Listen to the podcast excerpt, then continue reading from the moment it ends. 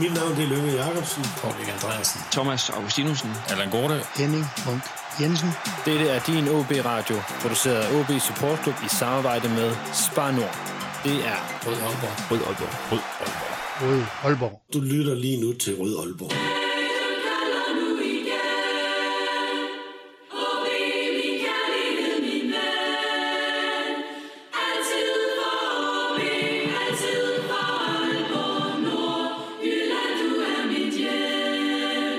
Velkommen til denne udgave Rød Aalborg, en podcast om OB, produceret af OB Support Club i samarbejde med Spar Nord og alle jer, der støtter os på tier.dk. Mit navn er Lasse Udhegnet, og velkommen til en af årets sommerudsendelser i Rød Aalborg. Det er et par udsendelser, hvor det handler om noget helt andet end det, der sker på banen, selvom forberedelserne til den kommende sæson er i fuld gang.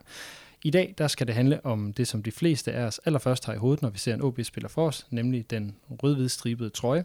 Og i dag der skal vi snakke om OB's trøjer i fortid, nutid og fremtid. Og til at gøre det, der har jeg et par velkendte stemmer her i AC-lokalerne i Vestbyen.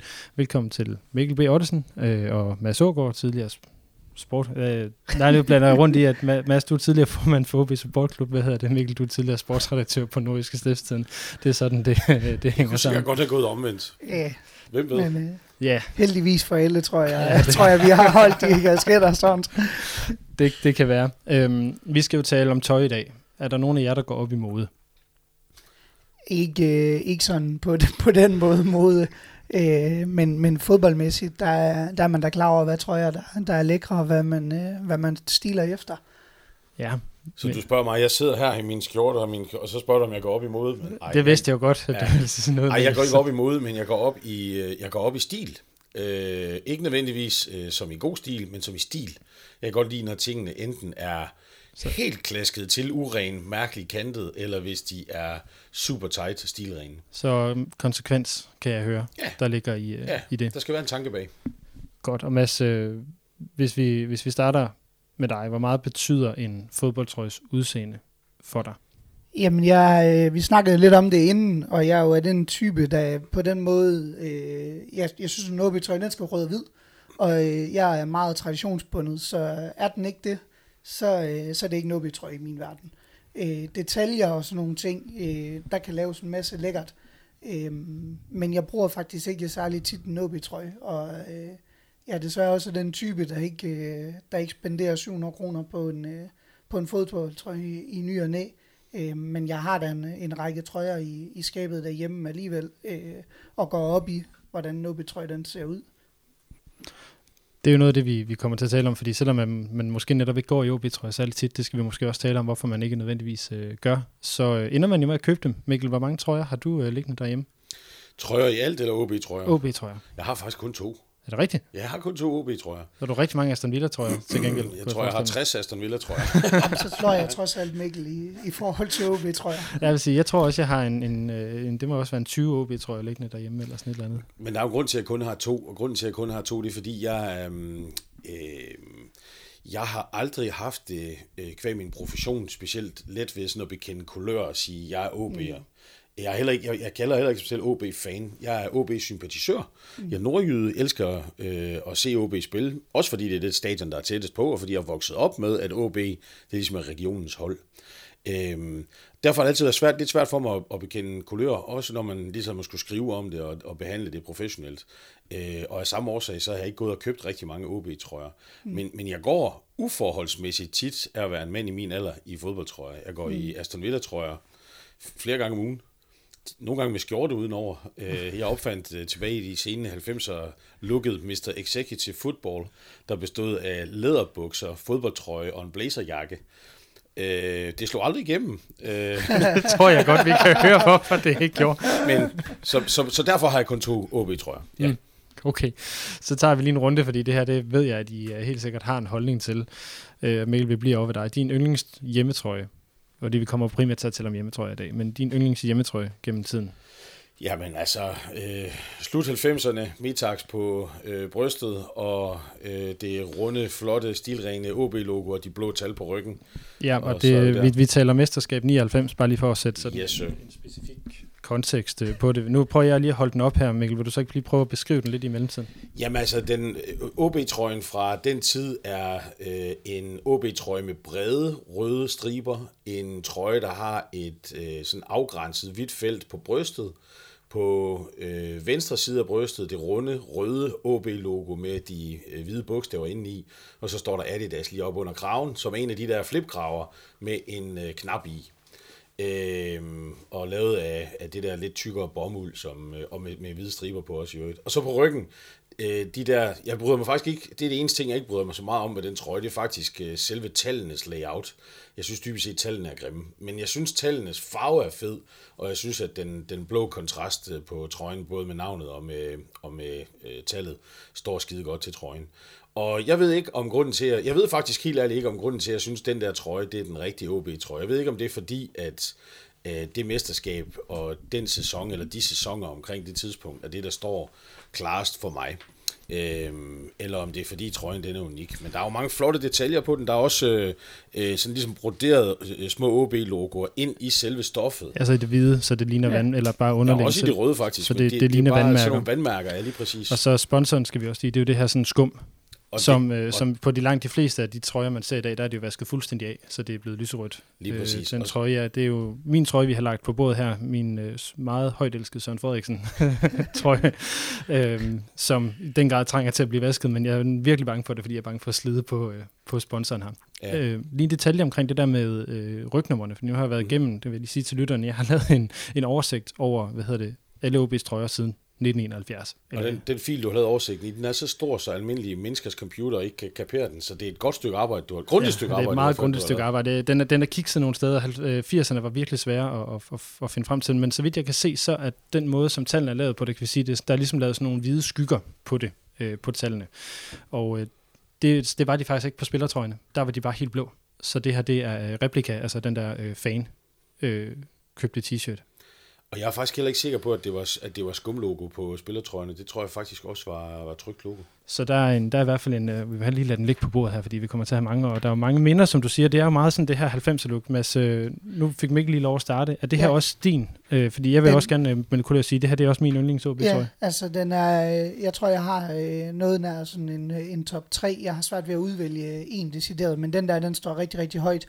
Jeg er jo kommet med øh, i forhold til OB-trøjerne i, mit, øh, i min samling lidt senere, hvor Metax-logoet øh, er omkring en Andres Ober-trøje. Øh, så, men, men den her, den er, den er virkelig lækker. Jeg er helt vild med detaljen med, med Ja. OB-logoerne, der er broderet ind i, øh, ind i trøjen. Det, er- det er super fedt. Vi Øhm, og, så, og så har den jo den kæmpe fordel, at der ikke er, et, øh, der ikke er en sponsor inde i vores øh, OB-logo. Ja, det var sæsonen efter, det gik galt, det der med at få, få Metax-logoet ind i øh, ind i OB-logoet som et skjold. De siger, det skramler lidt. Vi har en fotograf på besøg i dag, så hvis der kommer mere skrammel, så er det, så er det bare hans, øh, hans skyld. Det, det er sådan, det lige er i, øh, i dag. Det er også derfor, vi blandt andet snakker om, øh, om trøjerne. Øh, nu siger du, det er et mesterskab. Der har været mesterskaber både før og siden. Hvad var der, vi har talt om 99 utrolig mange gange, men hvad er det, der er så særligt ved 99 siden, at det er den, der ligesom bliver så ikonisk for os som, som en OB-trøje? Øh, jeg tror, jeg tror, at det hold, der spillede dengang, er det hold, som nok er det stærkeste OB-hold, der har været. Det er mit bud. Det tror jeg sgu, det er. Øh, og så tror jeg også, at det var et hold, der... Øh, Tror du ikke også, der var noget folkelighed over det? Jeg tror, Jo, der var de mere formåede- de folkelighed over formåede- det, de end der var over nemlig 08. Jo, de formåede at skabe noget begejstring omkring sig selv. På, på, altså, der var nogle, nogle store personligheder, som ikke var kantede personligheder i den, i den negative retning, men som stadig var meget markante og farvestrålende personligheder. Øh, de formåede at skabe noget begejstring omkring det. Og, og jeg tror lige så meget, det er det. Det er sgu lige så meget, hvad, hvad for nogle værdier, der bæres i trøjen, udover hvor mange pokaler den har vundet. Øh, det var et virkelig sympatisk hold, og de spillede øh, fed fodbold og de havde dog et tilsyneladende rigtig godt kammeratskab. Øhm, og det er jo lidt ligesom i de her tider, hvor vi kan se, at Hummel har fuldstændig udsolgt alt, hvad der bare kunne minde om en landsholdstrøje. og det var der altså før landsholdet gik videre til øh, 8. Mm. Fordi det handlede ikke om, om de havde vundet eller tabt. Det handlede om, at der lige pludselig blev skabt sympati for et hold. Øh, så på en tragisk baggrund eller en trist baggrund, men stadigvæk sympati for et hold, der fik lov til at udstråle nogle værdier. Mm. De værdier, det billede af de spillere, der står i en kreds omkring Christian Eriksen, det er nu blevet støbt ind i præcis den landsholdstrøje. Og hver gang nogen tager den landsholdstrøje på om 15 år, så har de det billede i hovedet. Det er rigtig interessant, fordi vi kommer til at tale om det her med ikoniske trøjer og, og design og sådan noget lidt senere. Lige, jeg vil sige, når du har en hånd op, Mads. Jamen, det er jo fordi, nu snakkede vi, at øh, trøjerne også øh, er i forhold til det, de vinder. Jeg har sådan lige prøvet at finde i din øh, samling af billeder, den OB-trøje, der kom efter mesterskabet. Øh, I 95, i 95. Som, som ligger mellem den Og- her og, og 95 og der er ikke noget. OB-logo på. Nej, det er der ikke. øh, på brystet, og den vil aldrig nogensinde komme i øh, komme op i hvad hedder det min øh, hvad hedder sådan noget øh, top 3, fordi det skal der være. Så er jeg sådan set ligeglad med hvad der måtte være foregået, hvad der måtte være i historie med den. Men er der ikke et OB logo på? Øh, og det må de jo også have erkendt, eftersom det, øh, det kom tilbage igen på den næste udgave. OB har første gang logo på tilbage i 83, så vi skal ret sent op, før de får det, og så da de dropper den trøje, så er det først op til 99 eller 97, hvor man får indført den her trøje, man har logoet på. Så der er Mm. lang tid, man spiller uden logo, og det er jo så en anden interessant detalje. Ja, faktisk. der kan man måske sige, okay, der er vi ikke vendet til det. Nu er vi vendet til, at der er logoet på. Jeg ved ikke, hvad andre klubber har gjort på det tidspunkt. Øh, så man kan sige, det kan måske også være afsmittende i forhold til, hvis ikke der har været en tradition for, at ens klublogo skal på trøjen, mm, så har der heller ikke lagt en, en årsag til, at, at man ligesom har gjort det. Jeg havde da gerne ønsket, at der havde været det fra, øh, på alle OB, tror jeg, igennem tiden. Men, men øh, Jeg husker jeg ærligt talt ikke så meget om, om, om der var det på danske klubbers trøjer dengang, men jeg ved, at på engelske klubbers trøjer, der var der logo på, mm. på trøjerne også Det har de tilbage haft i i, 80'erne ja, og længere, 70'erne også. Ja, længere tilbage. Ja. Øh, sige, til den her udstilling, øh, udstilling, det går godt. Til den her udsendelse, der har OB stillet en stor pose trøjer til rådighed for os øh, med en masse historiske trøjer, og jeg vil sige, at øh, og det er totalt på egen opfordring, at øh, det viser sig, fandt øh, klubben ud af, at de faktisk ikke har gemt trøjer fra før år 2000. Så hvis nogen af jer derude, der lytter med, ligger inde med nogle flotte eksemplarer fra før den tid, så kunne man måske overveje at donere dem til klubben, og jeg kan personligt sige, at min langærmede Ståle Solbakken trøje, eller den her Søren Frederiksen trøje, den, øh, den ryger direkte ud til, til klubben, fordi den ligger alligevel bare og samler støv. Øh, og så ved jeg godt, der går samlergen og alt muligt andet i det, det kan vi nok også øh, komme lidt ind på, men, men ja, det, øh, og er det så fordi, det er en ståletrøje, at den ligger og samler støv, eller er det fordi, den er langærmet? Nu, nu overtager jeg lige interviewrollen. Jamen, det er jo det er, men det er faktisk fordi, at jeg altid har syntes, at Ståle øh, er, er blevet lagt for for meget had. Jeg ved godt, at han, hvor, hvor tåbeligt han opførte sig, dengang han, øh, han smuttede fra klubben, men taget i betragtning af, hvor meget han var med til at flytte det, så synes jeg egentlig, at, altså, at de der få trøjer, der var tilbage, de var bevaringsværdige. Øh, Så da jeg fandt ud af, en gymnasiekammerat, han rent faktisk havde en langærmet Ståle Solbakken trøje, så var jeg meget hurtigt hen og give 600 kroner for at få den. Øh, som jeg har også brugt nogle gange, det vil jeg sige. Øh, har også fået nogle sjove kommentarer med den, når jeg har haft den på på stadion. Men, øh, men lige nu, der ligger den, fordi jeg heller ikke så tit går i fodboldtrøje, bare samler støv, og det synes jeg er lidt ærgerligt. Nu kommer jeg lige lidt væk fra trøjerne her, men øh, jeg, jeg kan ikke huske, om jeg nogensinde har fortalt historien om, hvordan Aalborg faktisk var rigtig tæt på at få en bronzestatue af Ståle efter det mesterskab. Fordi sammen med mine kolleger ude på ANR, der gik vi i gang med at forsøge at få en kunstner til at, at arbejde gratis, hvis vi betalte materialerne. Vi fandt faktisk en, og vi fik lavet et design, og han var klar til at gå i gang og gå i gang med at støbe den her statue.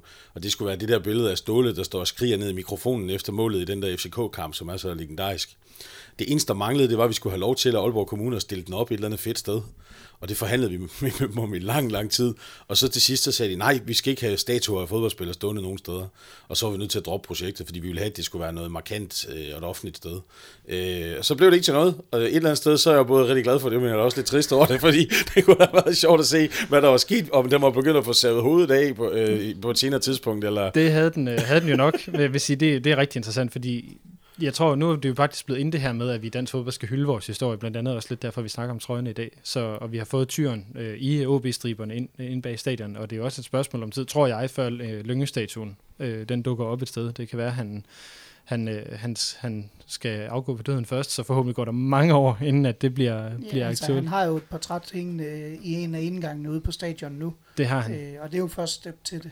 Det er det, så, så den, den kommer sikkert. Men for at gå tilbage til det her med, øh, med trøjerne, vil jeg gerne lige øh, hælde nogle af dem ud på, øh, på hvad hedder det, på bordet her lige om lidt. Øh, det bliver lige en, en lidt sjov omgang her. Så kan jeg jo lige overtage kommenteringen, mens Lasse han er i gang med at hælde en stor pose øh, trøjer ud på bordet, som vi lige breder lidt ud for at se, om vi kan få lidt redde på, hvad der er hvad. Der er både udebanetrøjer og hjemmebanetrøjer. Flest hjemmetrøjer, tror jeg. Flest hjemmetrøjer, lidt legendetrøjer og øh, ja, lidt, lidt forskellige udbane, udbanetrøje, som nu ligger og flyder ud over det hele. Åh, oh, nej, jeg løg. Jeg har tre OB-trøjer derhjemme, kan jeg lige pludselig se. Den her har jeg Du har også uh, Ja. Champions League. Uh, nej, den, det er Euroleague udtrøjen. Undskyld, det er ikke Champions League Ja, det er, så, det er i hvert fald sådan et, øh, det er i hvert fald det her guld og, guld og sorte design, jeg har egentlig. Jeg ved ikke lige, om det er, jeg tror ikke, der er Euroleague-logo på min. Men sådan en har jeg, og så har jeg den her lilla, øh, lilla blå-lilla underlige udebanetrøje. Øh, det var mest, fordi jeg ikke kunne stå for, når man finder en trøje i min størrelse, der kun koster 50 kroner i en eller anden rodebæk, så kan man sgu ikke lade være med at købe den. Altså. Men den er, det, er den udtrøje, vi har. Det er sådan en start nuller ting, så vidt jeg lige husker, at, øh, at man spiller i, i, den, i den blå lilla der. Noget Men, men jeg vil gerne starte et, et, et helt andet sted, øh, øh, nemlig det her med, øh, med den op, nærmest oprindelige OB-trøje, fordi at vi har også fået en af de her helt, helt legendariske OB-trøjer med fra 1970, som øh, Mikkel, du må måske også gerne øh, overtage kommenteringen af den, når jeg lige holder den op her. Jamen, det er jo en trøje, der faktisk mere ligner, hvis man forestiller sig sådan en øh, skjorte, man ville have på, hvis man var ude og arbejde som tømmer et eller andet sted. Det er en arbejdsskjorte, det er jo, det er jo nærmest canvas, den er lavet af. Øh, og så er den i... De, i hvert fald lige så tykt, kan jeg sige. ja, og så er den øh, lavet i de der brede øh, røde og hvide striber. Og så er det, hvad kan man sige, næsten besynderligt ved den, at der er intet logo, ingen sponsor, og bagpå der er der simpelthen syet øh, et øh, 11-tal på, som helt tydeligt, altså to 1-taller, som helt tydeligt også bare er klippet ud i hånden, og så syet på øh, manuelt bagefter. Det er jo, altså, når man ser på den, så er den jo fed, og den er især fed, fordi vi ved, at det er en rigtig fodboldtrøje. Men hvis man, hvis man så sådan en et eller andet sted i dag, så ville man jo ikke tænke, at det var fodbold på topplan, der er blevet spillet i sådan en, vel? Det ville det nemlig ikke, og det er, den er jo ret unik, fordi det, jeg mener, det er Finn Jønsson, der spiller i den i Mhm. pokalfinalen i 1970 og laver oplægget til Børge øh, to mål. Han bliver jo i øvrigt forvekslet af øh, tv-kommentatoren, så det er Finn Jønsson, der bliver tilskrevet æren for begge mål i, Sådan. i finalen. Mikkel, øh, jeg har, jeg har øh, i den her øh, gennemgang, jeg har lavet, der har jeg jo øh, lavet lidt, øh, fundet nogle detaljer, som vi skal snakke om. Så vil du ikke lige prøve at tælle, hvor mange striber den her trøje, den egentlig har? Jo, Og det, nu tænker jeg sådan på, på tværs hen over brystet fra ærme til ærme. Jo. 1, 2, 3, 4, 5, 6 røde striber, ikke? Og 6 hvide striber. 12 striber. Så et lige antal, simpelthen. Det er, det er lidt uvandt, fordi at, øh, de fleste striber, de har faktisk et ulige antal Ja. ja. øh, øh, striber. Så vi, øh, vi kører lidt, øh, lidt, lidt quiz, men hvis vi nu starter tilbage her fra 71, som er, kommer efter den her, for det er der, man begynder at få sponsor på. Ja. Hvor mange forskellige hjemmetrøjer, hvor mange forskellige designs har OB haft, tror jeg, hvis vi bare skyder ud fra, fra hoften. Det er jo øh, 55, eller nej, det er 50 år, vi taler. Hvor mange trøjer har man haft? Jeg tror, hvis vi tager de første, hvis vi tager de første 30 år, så har de vel faktisk kun haft måske 3 eller 4. Og så, og så de følgende 20 år, altså de seneste 20 år her, der snakker vi vel 15? 20. Ja, 15-20 stykker. Altså. Så hvor meget i alt, Øh, tror jeg? Jamen, så lad os sige 20. Jeg siger 20 i alt. Jeg går lidt højere. Jeg siger, øh, jeg siger 26. Det er korrekt, Mads. Man har haft øh, 26... Ah, det er med den, den trøje, der kommer her næste år. Så man har 25 trøjer på, på 50 år, så det er cirka hver andet år, man skifter sådan, øh, så man skal, Er det også noget, I synes, man skal skifte hver, hvert andet år, eller skal man beholde trøjer længere? Jeg er lidt ambivalent med det, øh, fordi jeg synes, øh, jeg synes, det har tendens til, at man, øh, man gerne vil have penge ud af folk. Øh, jeg synes jo gerne, der må komme noget tradition i, øh, i en trøje, og det har jeg, synes jeg er svært, når kun den bruges i, øh, i en sæson, og at der så er behov for at lave en ny. Jeg forstår godt det formålet med det, men, men jeg synes jo, at, at historien skabes ved at, ved, at den får lov til at blive spillet noget i den. Øh, og vi har jo snakket om, hvorfor... Øh, hvorfor 99-trøjen blandt andet jo er en af dem, vi husker, øh, uden jeg lige kan huske, hvor lang tid vi Det var brugte. to år, vi brugte den. Øhm, men det var i hvert fald længere jo, end en enkelt sæson. Se, der er faktisk kun to trøjer, vi kun har brugt i et enkelt år. Nu holder jeg lige den ene af dem op. Den her, det er fra 16-17. Det er fra det år, øh, skræmmende nok, hvor Jannik Pohl, han var vores bedste spiller. Ja, det er den, der har det der underlige ternede flag. som, øh, Øh. som OB også havde. Det var dengang, øh, da Hummel kørte samme design. Som, Ja. ja. øh, Altså for mig, der ligner det der sådan et ægteskab imellem motorsport og fodbold, og jeg kan, slet, jeg, kan slet, ikke- jeg kan slet ikke forstå det. Jeg kan slet ikke se, det, jeg kan slet ikke se designideen i det. Og det er det, jeg mener, men det er stadigvæk ikke skramlet nok til, at det så bliver fedt, fordi det er helt vildt rodet og mærkeligt. Det, det, det er bare underligt. Jeg synes heller ikke, at man skal have en trøje kun én sæson nødvendigvis. Men jeg synes, det er fedt, hvis man kører et tema over nogle sæsoner, og der så kommer et eller andet form for radikal skift efter for eksempel tre eller fire sæsoner. Ja. Og der må gerne komme små ændringer på trøjen i løbet af de 3-4 år. Fordi så behøver du tvinger ikke fansene til at gå ud og købe en ny trøje. Men hvis man er nørd, og hvis man er samler og så videre, så videre, jamen så gør man det nok alligevel. Det har jeg det faktisk fint med. Jeg, jeg, er lidt, jeg ved godt, at man i, i, i fodboldklub-sammenhæng, øh, der drømmer man nok om at have den samme trøjesponsor, et samarbejde med den samme i mange år. Øh, gode samarbejdspartnere og så videre, og så videre. Men i virkeligheden, så kan jeg jo bare se, at når jeg køber nye trøjer, om det så er øh, øh, OB eller om det er Aston Villa, så er det ofte, når der er kommet ny trøjesponsor, altså når der er kommet mm. ny, nyt mærke. Ja. Hvis man skifter fra Reebok til, til, til Nike, eller skifter fra Hummel til Adidas, det er der, jeg tit går ud og køber en trøje. Ja. Det, det, er sgu ikke, det, er ikke, det, er ikke, det er ikke trøje nummer 5 fra Adidas i en, i en serie, jeg går Men det er typisk også der, hvor der er den største, hvor der ja. er den største forandring. Og det vil, ja, altså nu, apropos trøjer, jeg er jo spændt på, hvad vi får, når nu vi får øh, den nye øh, trøje at se fra, fra italienerne. Ja, Øhm, det, øh, det bliver det, er, rigtigt. det er jeg meget spændt på, Den hvad, kommer... kommer- hvad stil OB, øh, OB kommer til at køre der. Den skal vi også tale om her lidt, uh, lidt senere, hvad vi tror, der kommer til at ske Det der. bliver slim fedt, kan jeg i hvert fald fortælle dig.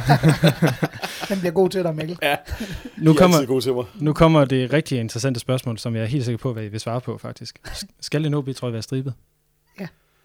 Hjemmetrøjen. Hjemmetrøjen, og vi taler selvfølgelig primært om hjemmetrøjen. Altså jeg skal nok sige, markere det, når vi taler udtrøje, ellers så er der ikke i min verden ikke andre trøjer at tale om. Godt, Altså, Jamen, jeg- så er vi enige. Ja, jeg, jeg, ved godt, at, øh, jeg ved godt, at det ikke er, er, er OB's første kaldenavn, de striverede, men det er jo trods alt noget, man nogle gange omtaler dem som.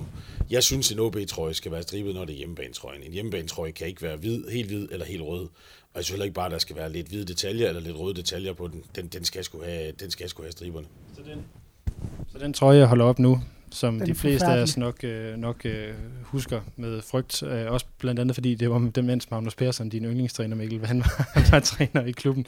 Så alt gik galt i den periode. Lad os bare gemme den væk hurtigst muligt. Ja, lad os, øh, lad os gøre det. Den skal Det ned, ned, Jamen, altså, det ligner jo landsholdets udbanetrøje. Ja, Altså, sådan er det. Og jeg tror heller ikke folk, selvom vi ikke har nævnt den, altså så folk, de er jo ikke i tvivl om, hvad for en vi snakker om. Øh, Det er den, hvide- forfærdelige den, den, hvide, grim, grim hvide trøje med de øh, små øh, røde striber på ærmerne. som vi vel Mm. faktisk, altså vi spillede vel lige den i et halvt år, hvor de så øh, lynhurtigt måtte, måtte indrømme, at, øh, at der skal ske noget andet. Øh, jeg kan huske, at jeg talte med Lynge en gang omkring det. Han, var, altså, han, havde været, han havde været så desperat, at han havde været ved at ringe til Sunderland for at høre, om vi ikke måtte få trøjer derovre, fra vi kunne spille. så, altså, næsten have elsket, at han havde gjort det. Det havde været fantastisk. Ja. Det har virkelig været en, en genial sviner at sende afsted. Men vi, vi har ligesom etableret, at der, en OB-trøje skal være rød og hvidstribet. Ja. Det er det, jeg hører jer sige. Den statistik, jeg har kørt, der, der har jeg siddet der, ligesom du gjorde her med den gamle 70 trøje, jeg har siddet og talt striber på Ja. samtlige af trøjerne. Sådan. Så hvor mange striber øh, vil I gætte på, der i gennemsnit er på en OB-trøje? Jeg tror, der er færre end 12 i hvert fald. Der er mange på den trøje der. Øh, der er syv. Du siger simpelthen syv i gennemsnit, helt hardcore. men, men øh, nu snakker vi både de røde og de hvide striber, ikke Ja, også? det er, strø, det er striber i alt. Striber i alt. Og så skal Ej, jeg også- tror, det, jeg, tror, der er, jeg tror, der er 9. Ja. Altså det er, den, den ligger på 9,89, som jeg, som jeg har talt mig til. Det er jo Så- 10. Ja, altså, det er det, er det men, men øh, jeg, jeg tror, det mest gennems, gennemsnitlige, det er, at der er et ulige antal øh, striber, ja. og øh, 9 er nok det, som, som vi så skal ramme den på her. Er der overvægt af flertal af røde eller hvide striber? Der tror, der er flest røde, røde striber. Det skulle, der, det skulle der helst være, tænker jeg, at der skal være flest røde striber. Ja. Det er en interessant snak, den kan vi tilbage til. Hvad tror du, øh, hvad tror du Mads? Jamen, øh, jeg, jeg har, vil have samme øh, som Mikkel og sige, sige rød. Jeg håber også lidt, det er rød. Det er det også, med, med, men, men marginalt. Der er øh, faktisk øh, ofte overvægt af hvide striber, men, men trøjen bliver så ofte rød, fordi man har røde ærmer eller, ja. Ja. eller gør noget andet. Øh, og det er jo så et andet væsentligt spørgsmål, som er en kæmpe kæphest for mig. Skal en OB-trøje være mere rød end hvid? Det synes jeg, den skal. Ja, det synes jeg også, den skal. Nu har jeg jo fundet et eksempel frem på en, der er meget rød. Øhm, Mesterskabstrøjen fra 14, Og øh, det- faktisk fra pokalfinalen. Den her, den er så fra pokalfinalen. Men det synes jeg jo faktisk er en, en flot OB-trøje. Jeg synes dog, der bliver en kende for meget rød. Øhm, men jeg kan godt lide, at de røde striber på den her trøje er bredere end de hvide. Øh, jeg synes så godt, der måtte have været noget hvidt under, øh, under ærmerne. Øh, ned langs siden, der er den rent, øh, Ren der er rød. den ren rød. Til gengæld er den Øh, så helt hvid på ryggen, hvor den havde de her røde numre. Øh, Ja. Det ved jeg ikke, om der er på den der, men det, øh, det var der i hvert fald i... Øh, Så, så jeg og tror, det er Dues matchworn, vi egentlig sidder med her, Ja. faktisk. Øhm, og det er sådan lidt, og jeg synes også gerne, der må være, være striber på, på bagsiden. Øh, undtaget et felt, hvor, hvor nummer og navn er. Mm. Jeg vil sige, det som jeg godt kan lide, hvis vi også begynder at tale om de her ting omkring den, den øh, første trøje, vi havde op, det er, at der er 11 striber øh, på den. 6 røde og 5 hvide. Så det er jo ligesom er holdet, der er repræsenteret i det. Det synes jeg er en, en fed detalje. Og så netop, som du siger, den er stribet hele vejen rundt. Øh, spørgsmålet er jo så, og det er jo så det, der også bliver ret sjovt, er det for mange striber?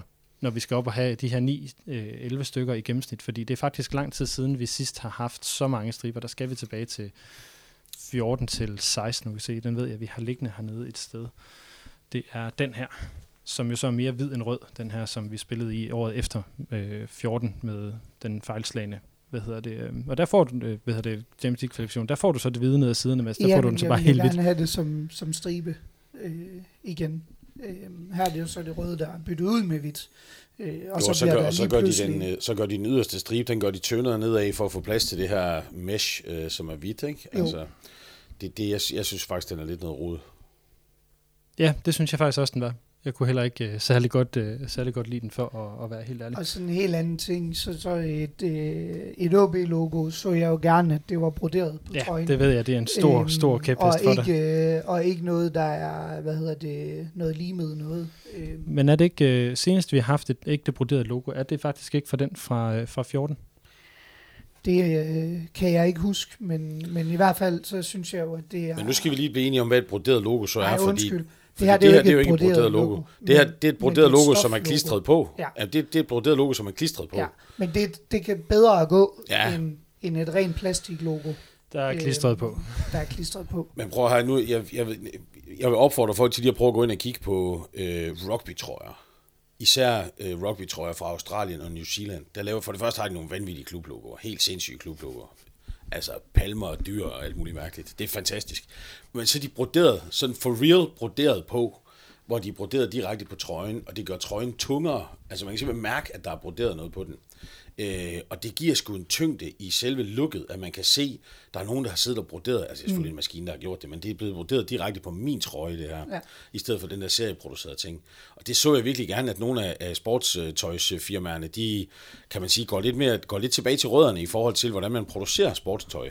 Fordi du kan sagtens lave nogen til, til, til spillerne, som er us og is og lette, og det ene og det andet, øh, og så samtidig lave nogen, som øh, har lidt mere øh, tyngde, øh, også i, i, i sådan feel øh, på selve stoffet, men også i logoet. Og nu hiver, nu hiver jeg nemlig lige noget frem og springer lidt i, i, i mit manus her, for, men OB er begyndt at lave nogle af de her historiske trøjer, som I nok kan huske, den her grå, der kom for nogle år siden, som skulle være den første OB-trøje, man, man valgte at lave. Ja. Ja. Jeg har nu ikke, for, for at gå lidt i rette med klubben, har jeg ikke fået noget bevis for, at det var den grå, der var den oprindelige. Så vidt jeg har læst mig frem til, så var det en, en blå skjorte med sådan et øh, rødt bånd sådan på, på skrå ned over, der skulle være den første. Men den diskussion kan vi altid tage med, med klubben på et tidspunkt. Men der kan jeg nemlig huske, at øh, du var rasende over, Mads, at, at det nemlig var klistret på. Fordi der sad man jo og håbede på, at det var det oprindelige OB-logo, der var Ja. blevet syet ind i det. Ja, og det er jo, det er jo sådan en detalje, som når man vil gøre noget, så, så har jeg sådan, ideen er rigtig, rigtig god, men der mangler bare den der fuldstændige gennemførelse på det. Og jeg ved godt, det er sandsynligvis ikke OB, der har været årsag til, at det ikke er sket. Det er sandsynligvis dem, der sidder i den anden side af, af hvad hedder det, på brystkassen, nemlig uh, Adidas. Som jo i øvrigt er et logo af en langt højere kvalitet. Ja. Altså Adidas-logoet her er klart det lækreste ved trøjen, hvilket jo er dybt ironisk. Altså. men, men der er uden tvivl, dem der har været årsag til nærmest, at, at det er lavet sådan, vil jeg håbe og tro, fordi det er langt billigere for dem, øh, og det kan også øh, holde kostprisen nede på dem. Øh, også for at, fordi fodbold tror jeg er, er ikke noget fodboldklubben som sådan tjener, tjener penge på, i hvert fald ikke da de havde Adidas som, øh, som leverandør.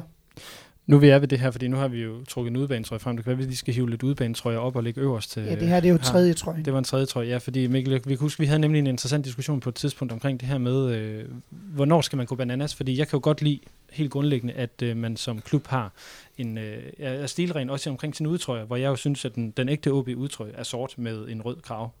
Lidt af den her. Jeg kan ikke lide det grå, men, men øh, den øverste del, synes jeg, er, er virkelig, virkelig fed. Jamen, jeg, må, det, jeg er simpelthen bare lodret uenig. Jeg synes, at udebanetrøjen, og i endnu højere grad tredje trøjen, men også på udebanetrøjen, der skal man bare kravle helt op i træet og ryste så mange kokosnødder ned, man kan. Altså, Så der tænker du sådan en kolumbiansk målmand fra start 90'erne. det ville være fremragende. Altså, jeg skulle til at sige, rumdragten, vi havde, må have faldet i din smag Jeg fuldstændig. havde den, de lignede bagekartofler. Ja, Når man jeg er bare så, enig. Det var frygteligt Lasse, tryk. du ved, hvad det er for en OB-trøje, jeg allerhelst vil lave, lave som den næste addition til min samling. Ja, det ved jeg. Jeg har faktisk også tænkt mig, at vi laver det reklameindslag for, at du gerne vil have den. Det er fantastisk. Så vil du ikke nok fortælle, hvad det er for en trøje, du tænker på. Det er den brune. Jeg vil så gerne have den brune. Den brune Champions League udtrøje med bychamp, bychamp eller Sakalowski på ryggen. Og størrelsen snakker vi ikke om, men så stor som muligt. Så er den her med givet ned. Hvis der er nogen, der ligger derude, så kan de skrive her til podcasten, så skal jeg gerne videreformidle kontakten til Mikkel. Hvis det er. Tak. Og grunden til, at jeg rigtig gerne vil have den, det er faktisk lige præcis fordi, der er ikke nogen, der spiller i brunt. Man kan sgu da ikke spille i brunt. Altså. Men det gjorde St. Pauli. Jo, ja, ja, det er jo St. Pauli. Det er noget andet. Men sådan, øh, almindelige klubber tager ikke en brun udebanetrøje. øh, ligesom almindelige klubber heller ikke tager en skrigende pink udbanetrøje, eller en skrigende grøn udbanetrøje. Men jeg kan godt lide, når man går amok på de der udbanetrøjer, Så- fordi Kunne I så Det- godt lide den der juletræstrøje, eller øh, skov, skovturs-duen, vi havde her for nogle år siden, den der grønne med, med de der sådan lidt den var anderledes i hvert fald, men jeg, der, kunne jeg, der kunne jeg så ikke lide farverne, jeg kunne især ikke lide farvekombinationen, fordi der synes jeg, man forsøgte at forsere noget rødt ind i den. Så blev det en juletrøje. Men hvis man ikke havde forsøgt at forsere noget rødt ind i den, så var det ikke blevet en juletrøje nødvendigvis. Øh, jeg synes, nogle af de flotteste udbanetrøjer, som OB har, det er faktisk de to, som, udover den brune, jeg gerne vil have, så er det faktisk de to, som, som jeg nævnte før, at jeg havde, nemlig den med de guldfarvede ærmer, øh, og så den, der er sådan lidt blåviolet. Mm. Øh, fordi det er to, der stikker helt af. Altså, de, de går helt i en anden retning, end hvad klubben normalt spiller i. Men er stadigvæk sådan rimelig afdæmpet. Det er jo ikke den her himmelblå, øh, vi har løbet rundt i, i øh, som, som håndstrækningstrøjen her. Nej, det Så, er rigtigt. Jo, men det er jo, det er jo fordi, de her trøjer, de er jo veldesignet. Det er flotte trøjer. Så altså, det- havde de ikke haft logoer på, så ville det stadig være en flot sportstrøje. Mm. Øh, og det skal det være. Det er det nødt til at være. Eller også så skal det være så bananas, at man tænker, det er simpelthen så skørt, jeg er nødt til at eje den trøje der. Så lidt ligesom, nu jeg af, at skal sige det, men det, det, der kommer op, når du taler om det her, det er eksempelvis, at FCK havde den her helt pink udebanetrøje på et Jeg synes, tidspunkt. den er fremragende. Jeg elsker den. Og hvis jeg havde været FC-fan, så havde jeg haft 10 af dem derhjemme. til at sige, øh, var det ikke Odense, der havde sådan en skriggrøn... Øh, Nej, de her, det, er sådan en, det er faktisk sådan en historisk OB-trøje, den der, det er den, de, de vinder Jamen, så er ned det i. måske ned. AGF, der spillede i den på et tidspunkt, hvor det, altså, den var jammerlig. Den er sådan en øh, lidt tyrkis-agtig grøn, sådan helt, helt lys. Øh, jeg tror også, at øh, Esbjerg brugte den faktisk som øh, udetrøje med, med sort striber, og så det der øh, grimme grønne, lysgrønne noget. Det kan godt være, fordi den jeg- var også altså, det kan- meget, Jeg, jeg ved meget i hvert fald, at. OB, de har haft den der ma- mange gange, den der med den refleksskule, og så de sorte striber. Det er sådan deres, øh, ligesom vi har den sorte her, som vores sådan, historiske udbanetrøje, så den anden der har ligesom også været OB, sådan historiske udbanetrøje. Og det kan, blive, det kan nogle gange blive så vildt, at, det, at man snakker så meget om trøjen, at der nærmest bliver øh, pumpet en eller anden form for historie op omkring den. Øh, jeg tror, da vi forberedte det her program, der nævnte jeg, at Villa på et tidspunkt, jeg tror det var i 15-16 sæsonen, havde en trøje, der var så grøn, at hvis man forestiller sig, når man har kastet op rigtig mange gange, og man ikke kan kaste op mere, og så kaster man alligevel op tre gange mere, den farve havde den. Helt mærkelig grøn, syg grøn, altså. Øh, og så en lille smule selvlysende. Det var den ikke i virkeligheden, men sådan så det ud, som om den var. Mm. Og den blev så omtalt og blev snakket om så meget, at fansene begyndte at synge på tribunerne, We're Aston Villa, we glow in the dark. We're Aston Villa, we glow in the dark. For, fordi den trøje var så vanvittig. Den har jeg selvfølgelig også derhjemme. Fordi den var så ravende sindssyg. Så har man jo ramt noget rigtigt. Mm. Når, når fans laver en sang til en trøje, så har man sgu gjort noget rigtigt. Og den var skør, den trøje. Men vil du så ikke give mig ret i, at der alligevel er det her historisk omkring, hvad man plejer at gøre? At, at øh, du ligesom jammer ud fra, eller ud fra et udgangspunkt, fordi nu, nu er jeg Norwich-fan, det kommer jeg til at tage ind her om, om, om lidt, og der, der er jo også to historiske udbanetrøjer. Det er dem, der er grønne og gule, og så er det dem, der er hvide, altså som grundfarve og grønne. Og det er ligesom det, så kan, kan man variere tema, der kan komme andre udgaver også. Men det er det, man sådan som standard Nå, holder men det sig er jo til. lidt ligesom at lave mad. Altså, man kan jo lave den samme ret øh, syv dage i træk, og alligevel kan den smage på syv forskellige måder, hvis man krydder den lidt forskelligt. Jeg synes, det er sjovere, hvis man kun laver den samme ret en gang om ugen, og så øh, uge for uge forsøger at krydre den anderledes. Og, og hvis man har sådan nogle klassiske udbanetrøjer, nu nævner du sort for, for, for OB, ikke? Hvis man har det, jamen så skal måske hver anden eller hver tredje af de udbanetrøjer, man laver, skal være sort. Mm. Fordi så beholder man forankringen i, hvad det er, traditionen har været, og hovedparten af udbanetrøjerne er stadig sorte. Men så må man flippe ud på de to andre. I Villa der er det hvid, altså de spiller i hvid, øh, ofte med et eller andet lyseblåt på sig, hvis, øh, hvis, når, når det er udebane, tror jeg. Men de seneste mange år har de faktisk kørt over og valgt lyseblå, eller skrigende grøn, eller øh, i år der spiller de sådan en camouflage, eller sidste år spillede de sådan en camouflage trøje. Det kan jo godt være, det er tredje trøjen. Men øh, altså, øh, jeg, jeg synes det er fint, at man afviger fra det, hvis man samtidig, øh, kan man sige, beholder forankringen. Mm. Hvis vi lige hopper tilbage til, til med hjemmetrøje, nu har du lagt øh, den her øh, Tom Bøje legendetrøje op, Mads, som har øh, hvad hedder det, de her syv striber. Øh, flertallet er, er røde, øh, fire røde og, og tre hvide. Øh, det jeg vil hen med i forhold til det her med, med striber, er det sådan fashion-wise, er det en dårlig ting for OB, at øh, i, altså i forhold til at bruge trøjen til daglig, at, øh, den er, at den er stribet, for den skriger rigtig meget fodbold. Ja, den er meget, meget tydelig som en fodboldtrøje. Ja. Øhm, Ikke men, kun den her, men en OB-trøje ja, generelt. Ikke? men, men det ved jeg ikke. Altså, jeg, jeg, jeg har svært ved at sige, hvorfor man egentlig ikke bruger en OB-trøje mere. I Danmark er der ikke super meget tradition for, at man faktisk går i fodboldtrøjer til dagligt. Tal for dig selv. det er der nogen, der gør, men, men hvis du ser i bybilledet, så tror jeg, det er langt mere almindeligt andre steder, at man rent faktisk ifører sig sin klubs farve. Øh, vi gør det, nu kan jeg tale for fanscenen, vi gør det i noget højere grad med vores eget merch, øh, som fansen har lavet, men som stadigvæk signalerer AB, men som ikke har nødvendigvis de, de røde og hvide striber, men som går meget mere på, på historie, på en eller anden bedrift, eller på en eller anden ting, vi gerne vil have fokus på. Men som Øhm. så typisk er rød og hvid i farve. Lige nøjagtigt, vi holder os jo i, i klubbens farve. Øh, den kan også være, øh, der kan også være brugt sort, som jo er det, vi har snakket om, som øh, traditionelt har været brugt i udebanetrøjen. Men, men sådan i forhold til, for mit vedkommende, så udebanetrøjen, den, for, den har jeg svært ved at forholde mig til, fordi den ligger så langt fra. Den, den, for mig er en OB-trøje, der er det den røde og hvide, og de andre, det, det, det har jeg egentlig, øh, jeg har egentlig mest lyst til, at OB så tit som overhovedet muligt spiller i rød og hvid, om det måtte være ude eller hjemme. Der vil jeg vel ikke være de, fuldstændig øh, enig i. Hvis, hvis man kan, så skal man spille i, få i rød lov til det, så ville jeg jo, at OB spillede samtlige kampe i den, og i øvrigt ikke havde brug for en øh, anden eller tredje trøje. Det ved jeg godt er, er utopi at tænke, men, men det siger bare, at jeg har ikke det store forhold til en udbanetrøje for OB. Øhm, Men jeg tror, Lasse har en pointe i, at, at øh, farverne og striberne og det meget genkendelige fodboldlook på OB-trøjerne, som man nødvendigvis får, når, når den er rød, hvid og er stribet.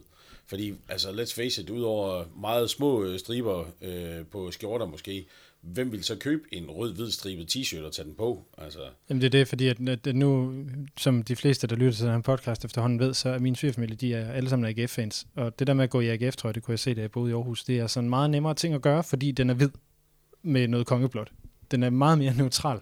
Altså, den, den kan også hurtigt skrige fodbold, men men det kan godt være, at det er sådan noget, fordi du, altså, du ser det jo også med, nu gud forbyde det, men, men Brøndby, der vandt mesterskabet, altså de har også en langt større tendens til, og det ved jeg godt, det bliver meget, meget tydeligt, men deres øh, fanskar har en, langt højere grad af at gå i, øh, i fodboldtræning, er mit indtryk øh, i, i dagligdagen.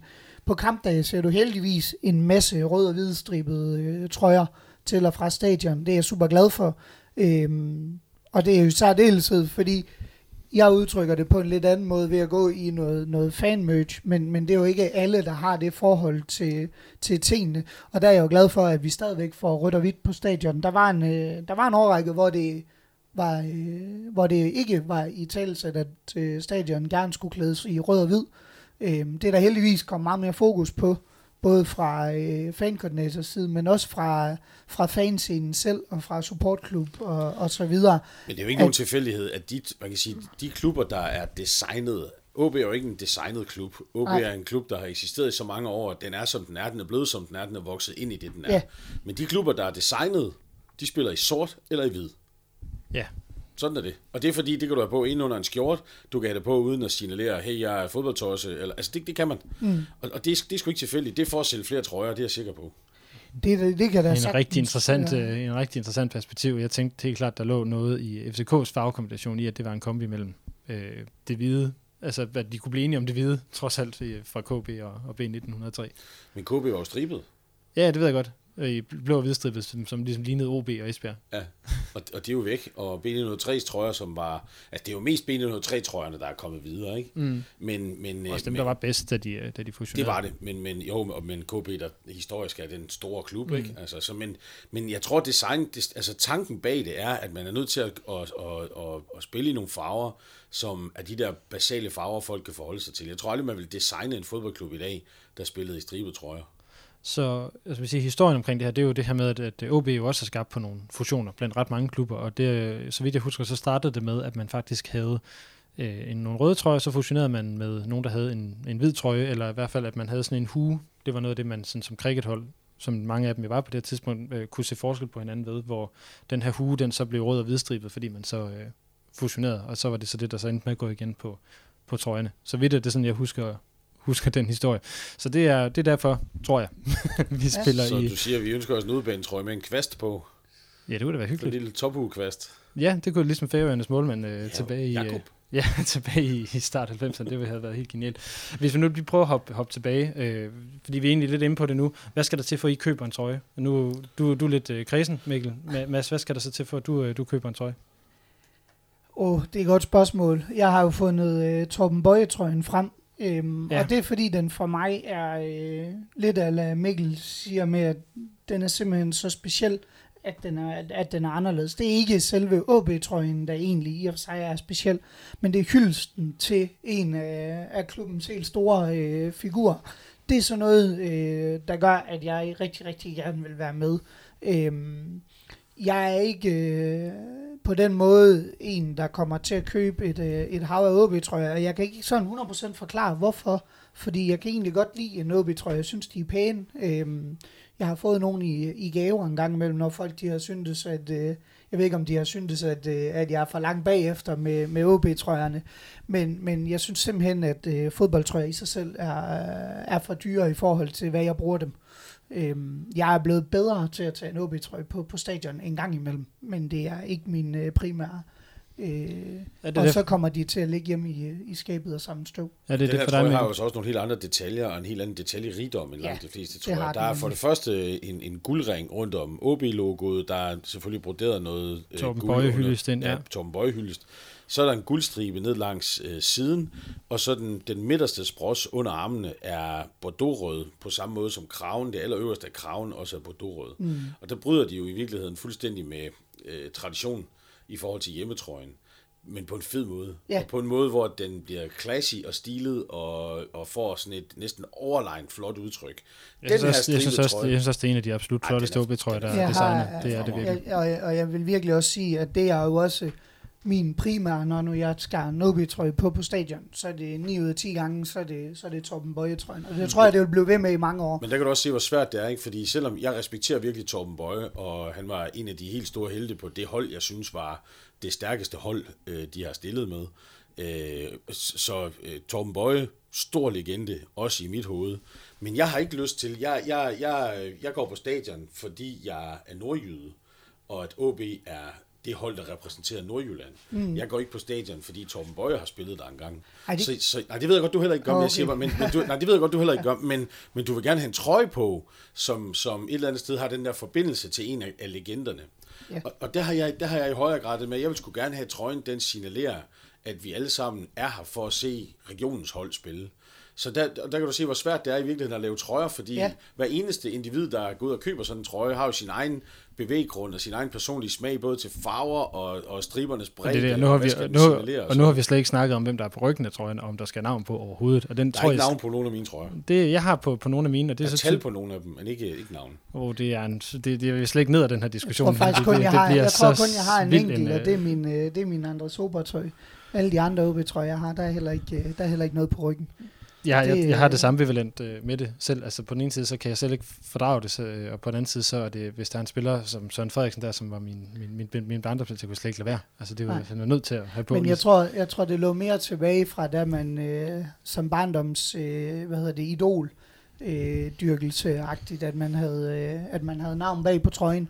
Mm. Fordi det er da også min opfattelse, når nu man kigger rundt, nu jeg, jeg er fodboldtræner, så heldig at være det, og have med en masse børn at gøre, samtlige deres spillertrøjer, øh, eller fodboldtrøjer, der er der et eller andet form for navn Ja, navn og nummer. Ja, ja, fuldstændig. Ja. Men, men, Øhm, men der kan du se, det og handler det, også, det, det handler kan også godt om være deres eget, men, men det er lige så ofte, så er det den fodboldspiller fra, øh, fra hvad hedder det, um, fra holdet, som de er, som de er kæmpe store fan af.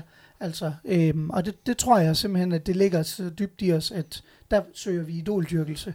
Øh, og det bliver det også signaleret igennem, at, vi, at der er tryk bag på, øh, på trøjen. Nu kan man sige, at jeg, jeg tager lidt over mig, fordi jeg har jo bøjetrøjen liggende derhjemme, så, øh, og der er både navn og nummer bagpå, men den er simpelthen så speciel, at den, øh, Ja, at den er, står uden for regnskab for Ja, mig. den skal der stå bøje på, enig. Men, men øh, du har ret, tror jeg, at det handler om øh, ens barndoms idoldyrkelse.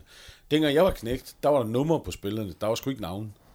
Øh, min favoritspiller fandt jeg først ud af, efter at have set fem kampe med ham, hvad han hed, fordi... Øh, det var ham, der var nummer 7 eller nummer 8, eller hvad han nu det, havde. det var nummer 11, ja. Det var Ja. Tony Morley, viste sig som. Men det, men det vidste jeg ikke, og det vidste kommentatoren heller ikke, fordi han var fuld. Altså, øh, så, sådan var det i starten af 80'erne. Det var helt normalt. Øh, men der var kun øh, ryg, øh, numre, der var ikke navne på trøjerne dengang. Og det kan være, det er derfor. Det, kan sgu, det er først nu, jeg tænker over det. Men det er nok derfor, at jeg egentlig bare har tal på ryggen af mine trøjer, mm. ja, men ikke noget navn. Det er også øh, sådan en dejlig old school ting, men jeg, jeg vil slet ikke begive mig ind i den. Jeg har simpelthen så mange modsat, modstridende, modsatrettede holdninger til, til lige præcis det her tema. Hvad hedder det? Vi, vi, øh, tiden, tiden løber fra os øh, allerede nu. Øh, hvad, hvad hedder det? Når vi taler om trøjer og sådan noget, der er nogle klassikere. Jeg vil gerne lige vende det her med, hvornår trøje, noget bliver ikonisk. Nu har vi talt lidt om, omkring den her 99-trøje. Øh, Mikkel, du havde et, et rigtig godt eksempel øh, med Aston Villa, øh, som i 80'erne fik designet den, en, en Aston Villa-trøje, som var man til det danske øh, 86-landshold, bare i Aston Villa-farver. Og det er jo, hvis vi lige bliver ved det, der lavede Hummel jo et altså ikonisk design. Hummel lavede den der Mexico-trøje til Danmark, og det, var, og det var til Danmark. Den blev designet til det hold. Efterfølgende så genbrugte de den, jeg tror, i fire eller fem klubber rundt omkring i Europa året efter, altså sæsonen efter, og der var Villa en af dem. Og i dag der er det den trøje, sammen, sammen med trøjerne fra det år, hvor øh, Villa vandt Europacupen for mesterhold, øh, 1982. Sammen med trøjen fra 82, så er den der trøje i, i Mexico-designet. Det er simpelthen de, de, de sværeste trøjer at få fat i, og de koster tusindvis af kroner, hvis du er heldig at finde dem på eBay. Øh, og, og, og, og det handler jo om, den trøje der, den er hverken set før eller siden, og det var deres hjemmebanetrøje, selvom den var helt mærkelig. Men vi accepterede den jo også som, jeg gjorde i hvert fald. Ja, det, jeg gjorde. Det, er før, det er før vores tid. Ja, det er det. det, det, er det hvis I ser trøjerne men i dag, det, jeg er enig med dig, Mikkel. Og hvis I ser trøjerne i dag, så vil I også acceptere dem, og ja. kunne hjælpe med, nu har de taget tredje trøjen frem, så har de lavet sådan en helt rød, duset version af den, men det er jo det samme design, som mm. de har genbrugt. Det er jo så, de, som, som Norwich-fan har vi jo den her berømte Bird Crab trøje tilbage fra 92, som var også det samme, som også er blevet frygtelig mange penge værd, og som til, til stadighed bliver regnet som en af de grimmeste trøje i historien. Men jeg vil gerne lige trække den over på, på, på en OB-trøje, fordi hvis vi kigger på hjemmetrøjerne, trøjen fra 06 til, til egentlig til årsskiftet ved 2008, det er den, som Rade Pritja øh, nok er, er den mest ikoniske spiller for. Øh, den med de her 19 striber, som den egentlig havde. Alt for mange striber og et kæmpe, kæmpe OB-logo, som øh, fyldte alt, alt, alt for meget og var alt for stort. Det, det er for mig det tætteste OB kommer på sådan en ægte ikonisk trøje på den måde. Sådan en, der netop som hjemmetrøje stak så meget ud, uden øh, at gå på kompromis med det at være OB-agtig. Ja. Det, nu, nu, nu siger jeg min mening. Er, er I enige eller er I uenige? Nu bladrer vi den lige frem her yes, på skærmen. Der bladret, bladret. Den er desværre ikke i, i, i bunken, og jeg har ikke fået taget min øh, med. Det har ellers en, der er meget flot med Andreas Johansson på ryggen. Ja, det er rigtigt. Andreas Johansson. Kom der noget Royal League, så det, nej, det er ikke den, det er den øh, næste. Det er den der, hvor Nomvede også er i, og en ung Rasmus Thyrs ja. er på vej til øh, FCK. Ja, det ligner en fast lavnstønde. ja, det gør det. Eller en baldakin på et cirkus. Altså, den, den er ikke pæn. Og, og jeg, altså... Men det var den der 86 tror jeg jo heller ikke. Nej, men den der, den er bare heller ikke speciel. Altså, den er, den er bare... Den, den, jamen, det ligner sådan noget stof, som man vil sy en hønne af til en... øh, en øh, eller sy et betræk af til en hønne, der skulle være i campingvognen. Men du altså. ved godt, altså nu, et andet hold, der spiller rød striber, det er Atletico Madrid, de blev kaldt for madrasdrengene. Det har altid været deres skældnavn, fordi det var madrasstof, de fik lavet deres trøjer af. Ja, men så er det en stil. Ja. Nej, men, men jeg synes, det, altså det, der, der kommer det, til, det kommer til at ligne en pude, eller ja, altså det, det, jeg synes bare ikke, det er pænt.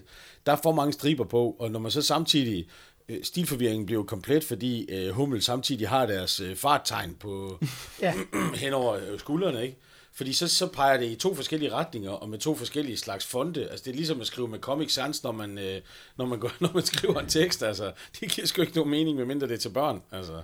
Og, og den er, ja, altså som du siger, den, den, er, den er rodet. Altså ja. den, den er meget, meget rodet. Også fordi der er øh, størstedelen af brystkassen på trøjen, den er hvid.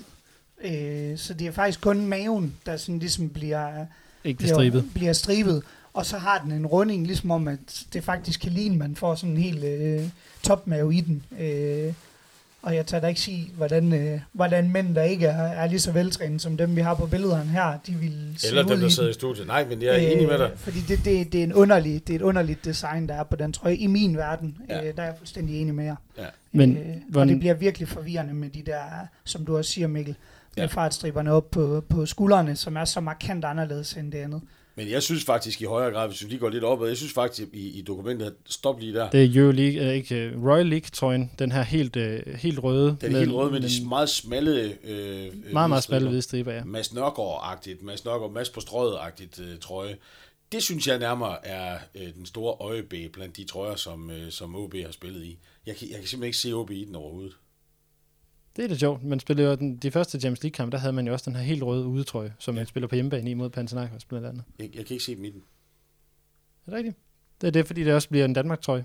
Ja, det tror jeg. Det ligner, det ligner den trøje, de spillede i, øh, øh, lige før de blev gode. Altså lige før det danske landshold blev gode. Det er faktisk rigtigt. Ja. Det, øh, det gør det. Det er en start 80'er, tror jeg, på mange. Men jeg kan så faktisk meget godt lide den der. Jeg synes, den er ret fed. Men øh, den, er, den, den er også lidt sjældent, der er ikke øh, lavet så, så frygtelig mange af dem. Men hvis vi nu, øh, hvis vi nu lige hopper tilbage og så lige snakker om det her med, øh, fordi vi skal jo lige forvente den der kommende trøje. Det bliver vi jo lidt nødt til. Ja. Øh, det er første gang, vi går væk fra et af de her store øh, huse, hvis vi tillader os at kalde Hummel for et af de store huse. Ja, men vi skal lige sige vi skal, jeg tror, man skal, vi skal lige vente den om. Fordi en klub vælger jo ikke sin trøjesponsor. Det er jo et eller andet sted trøje, trøjeproducenten, der øh, accepterer at indlede et samarbejde med klubben. Så jeg tror ikke, man skal sige, at man går væk fra de Ej, store det- huse. det- jeg tror, man er blevet valgt af. jeg, var ikke, jeg, var ikke, jeg var ikke så politisk omkring det, som, øh, som det der. Det er Ja, men det er, bare, jamen, det er bare vigtigt, fordi at, som jeg sagde tidligere, så tror jeg, at de fleste fodboldklubber sådan set ville ønske, de havde den samme trøjesponsor altid, og så bare kunne forhøje sponsoratet, eller forhøje, forhøje prisen år for år for år, fordi så blev det en eller anden sted sådan en, en, en fast samarbejdspartner. Øh, og, og jeg tror ikke, at, jeg tror ikke, at, altså, jeg tror ikke, at OB har gået ud og har afsøgt markedet og sagt, ja, kunne vi godt tænke os at spille i jeres trøjer. Altså, det, jeg tror sgu ikke, det er sådan, det foregår. Fair nok. Men hvad, hvad forventer I? Nu snakker jeg om tidligere, det er her, når man skifter sponsor, at der sker noget spændende. Og nu er det første gang, vi skal være italiensk produceret. Nu har det kun været dansk eller tysk tidligere. Jeg sige, udover Adidas og Hummel, som vi har vendt os til, så har vi haft Puma på en af de mest legendariske trøjer overhovedet. Det er 70'er-trøjen med Aquavit-logoet på brystet og nogle kæmpe 70'er-flipper. Den vil jeg så gerne have genproduceret. Fuck, den er fed. Nå, øh, vi skal være italienske lige pludselig. Hvad forventer I af det? Mads, du øh, ligner en, der havde noget at sige. Jamen, jeg ved ikke rigtig, hvad jeg forventer. Øhm, men, men jeg synes på en eller anden måde, Italien... Øh, jeg kender heller ikke til, må jeg ærligt indrømme, hvad Macron har lavet til andre øh, fodboldklubber. Fordi nogle gange ligger det sig op af, hvad de også laver til andre. Øh, hvor vi så måske kan se, hvad kunne der komme af design til, til vores klub, eller hvad, hvad stil er det, vi ligger imod. Men noget af det, jeg godt kunne tænke mig, øh, det er jo, eller ved ikke, om jeg kunne tænke mig, men, men øh, krav på en OB-trøje, øh, kunne jeg godt tro, der kom den her gang, øh, som, som noget helt andet. Øh, fordi jeg, nu har jeg siddet og rodet lidt med dem, det er derfor, jeg har, har prøvet at rode den her bunke igennem. Ja. Der er jo ikke mange af dem, hvor vi rent faktisk har kraven med øhm, på, er- på OB-trøjen. Øhm, Det er så, så det kunne godt være sådan en detalje, der blev anderledes øh, på en, øh, på en Macron-trøje. Mikkel, du øh, sidder du og bladrer deres katalog igennem? Eller? Ja, men jeg sidder lige og kigger på, fordi lige dengang, at det blev offentliggjort, der kiggede jeg på, hvad det var for nogle trøjer, de egentlig laver. Og jeg synes, at øh, jeg synes egentlig, at Macron er god til at gå ind og øh, lave klassiske trøjer med et lille bitte twist. Men det er et lille twist, faktisk. Altså, hvis du kigger på de klubber, som de laver trøjer til, og som de senest har lavet til, Oh, Sociedad blandt andet, ikke? Jo, og, og Stoke, og øh, de laver Sampdoria. de laver Sampdoria, de laver Lazio, de laver Sporting Lissabon, så er det, så er det ikke trøjer, der adskiller sig sådan radikalt i designet. Så jeg tror faktisk godt, vi kan forvente, hvis ellers Macrons designer har læst øh, på lektion, så tror jeg godt, vi kan forvente en trøje, der har et eller andet sted det rigtige antal striber. Og, Og hvad er det? Jamen, jamen det tror jeg i dag øh, modemæssigt er et andet antal end ellers. Jeg tror, vi skal ud. Nu tæller jeg lige, hvor mange der er på deres Stoke-trøje, fordi jeg tror faktisk, den kommer til at ligne den. Okay, jamen øh, kom med et bud på. 1, 2, 3, 4, 5, 6, 7. Så kommer der 7 eller 8 striber på den, tror jeg. Okay. Det tror jeg. Vil I se den? Har du den? Ja. Ja, så Meget, meget se den. Jeg vil sige, at OB har været så sød her og stille den til rådighed her, før den, den bliver offentliggjort. Så øh, aftalen er, at øh, vi ikke lige må gå alt for meget i, øh, i sådan specifikke detaljer, som vi lige talte lidt, øh, lidt generelt om den. Så det håber jeg, at I, øh, at I er med på. Men Ja. den, øh, Tænk, hvis han hiver en lyserød trøje. Ja, nu, så bliver der fuldstændig stille. Okay, Lasse han tager nu en trøje ud af en pose og hiver den op. Okay, Ja, det var anderledes, end jeg havde forventet. meget anderledes, end jeg Ja. havde forventet. anderledes? Hvad er anderledes? Det, der er anderledes for den der i forhold til, hvad jeg havde forventet, det er, øh, at man faktisk har fået lavet en øh, trøje med, f- med færre øh, farveskift på, end jeg havde forventet, men alligevel formået at lave flere farveskift med en anden effekt. Og det havde jeg ikke set komme. Nej, jeg, jeg tør ikke helt gå så meget i detalje på det. Men det er jo derfor, jeg siger det, jeg siger. ja, Der er færre farveskift, end jeg havde regnet Ja. med, men flere med en effekt. Og det havde jeg ikke Ja. regnet med. Så kan vi lige vende, vender den, øh, den lige rundt, så I kan se den på ryggen. Eller ikke den ind her på bordet, så I kan få lov til lige at, at mærke, hvordan den, den er i stof og, og kvalitet og sådan noget her. Og der er også sådan nogle små vandmærker i den. Og spørgsmålet er, om det er så et eller andet, man skal kunne tyde. Det er det, og det er et meget ikonisk Aalborg-symbol, kan jeg vist Åh, oh, ja for helvede, nu vender den bare forkert for mig her. Kan, kan jeg vist roligt ja, ja, ja, den, jeg, jeg øh, vender, ja. den vender forkert for mig her. kan Det er vi- fedt. det er det- rigtigt. det- så er der også en ret fed detalje her, som jeg ved, du, Mads, du vil elske der her inderst i, øh, i kraven, som, som I bare lige kan få lov at se, og så kan vi, øh, kan vi lige øh, have det fedt over det, indtil at alle de jer, der lytter med, I kan få lov til at Ja, se det i, den i skal, I, virkeligheden. øh, den skal I glæde jer til, den detalje. Jeg Ja. er, øh, Og, jo, Jeg er og også den, på, også den på ryggen i- med vandmærket, den er fed. øh, ja, Jeg tænker faktisk lidt... og den er anderledes end den, vi har, de detaljer i nakken, vi, øh, ja, vi plejer vi har set Ja. øh, tidligere. Så um, Det er den nemlig. Ja. Ja. Øh, det, det, det, det, det gør mig lidt ondt at sige det her, men jeg har, øh, jeg får lidt en, øh, sådan en, øh, min far var meget i Prag, da jeg var, øh, da jeg var sådan en start øh, til teenageårene, og, og han havde tit sådan nogle fodboldtrøjer med for det gule marked, som I sikkert har hørt om og sådan noget der. Og jeg har, får desværre sådan lidt en, lidt en cheap fornemmelse. Nej, men det skal du ikke have. Det er fordi, det her det er performance-trøjen. Det er det er ikke den, som du kommer til at købe. Nej, okay, jamen det, det er jeg glad for at høre, fordi at, øh, at det, den virker meget glat. Ja, det er fordi, det her det er performance-trøjen. Det er Ja. player issue, det her. Det er Yes. ikke den, som øh, jeg Det er ikke rep- kalder den elite eller player. Ja, eller så det er ikke replikan, som, Nej, øh, det som vi får i, i butikken. Replikan, den kommer til at være lavet noget tykkere stof, det er jeg sikker på, for jeg har, jeg har selv et par Macron-trøjer derhjemme, øh, og de er, de er anderledes i stoffet, men der ved jeg også, at player-trøjerne er meget tyndere og meget mere øh, transparente Mm, ja. i, i følelsen. Og det så det jo- tror jeg ikke, du skal, lige, den del tror jeg ikke, du skal og det er jo primært fordi, de øh, nu kan man sige, den, den har en funktion, og det er, at du skal se farveren på den. Ja. Øhm, fordi de har jo spilletøj på indenunder, de har vidst øh, de her ting og sager. Men øh, hvis Så- vi lige har den sjove detalje igen, Macron-logoet er, øh, det vil jeg godt sige, den er broderet. Det er OB-logoet, ikke? Ja, og det er pisse irriterende. Det, Det er virkelig øh, irriterende, men jeg synes dog, de har, de har faktisk fået lavet et OB-logo, som jeg synes har en, en, en OK kvalitet, fordi det har en, en broderet kant om sig for det første, og for det andet, så føles det faktisk, det føles lækkert og tykt. Det kan jeg godt lide. Men, Men jeg må er- sige, den der detalje, jeg startede med at, at snakke om, som skaber nogle farveskift i form af en effekt, den er jeg meget i tvivl om, hvordan den kommer til at se ud, når, når, når, man har den på, og man løber i den. Jeg synes, det er noget af det, der, der, som, som faktisk også gør, at, at jeg siger, at jeg får sådan lidt en cheap effekt. Det ser sådan lidt, lidt for funky ud. Sådan lidt for, det her, det har vi fundet på et eller andet sted i Kina. Ja, der var, ja, der var, sådan, øh, der var en periode, det var vel virkelig i slutningen af 80'erne, hvor, man, øh, hvor, hvor der var sådan nogle, den der slags form på alting, altså på trøjer. Ja.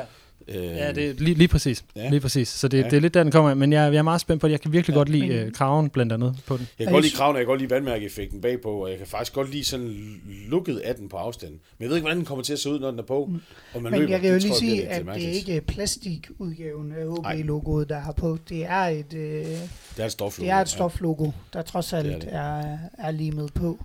Ja. Øh, og det er en, en lille formidlende omstændighed Det i er forhold det. til de men, der men altså, så hvis vi vender den om, så kan vi jo bare se, Macron-logoet, det er syet Ja. på, ikke? Ja. Altså, det er decideret syet og Ja. broderet på, hvor OB-logoet, Ja.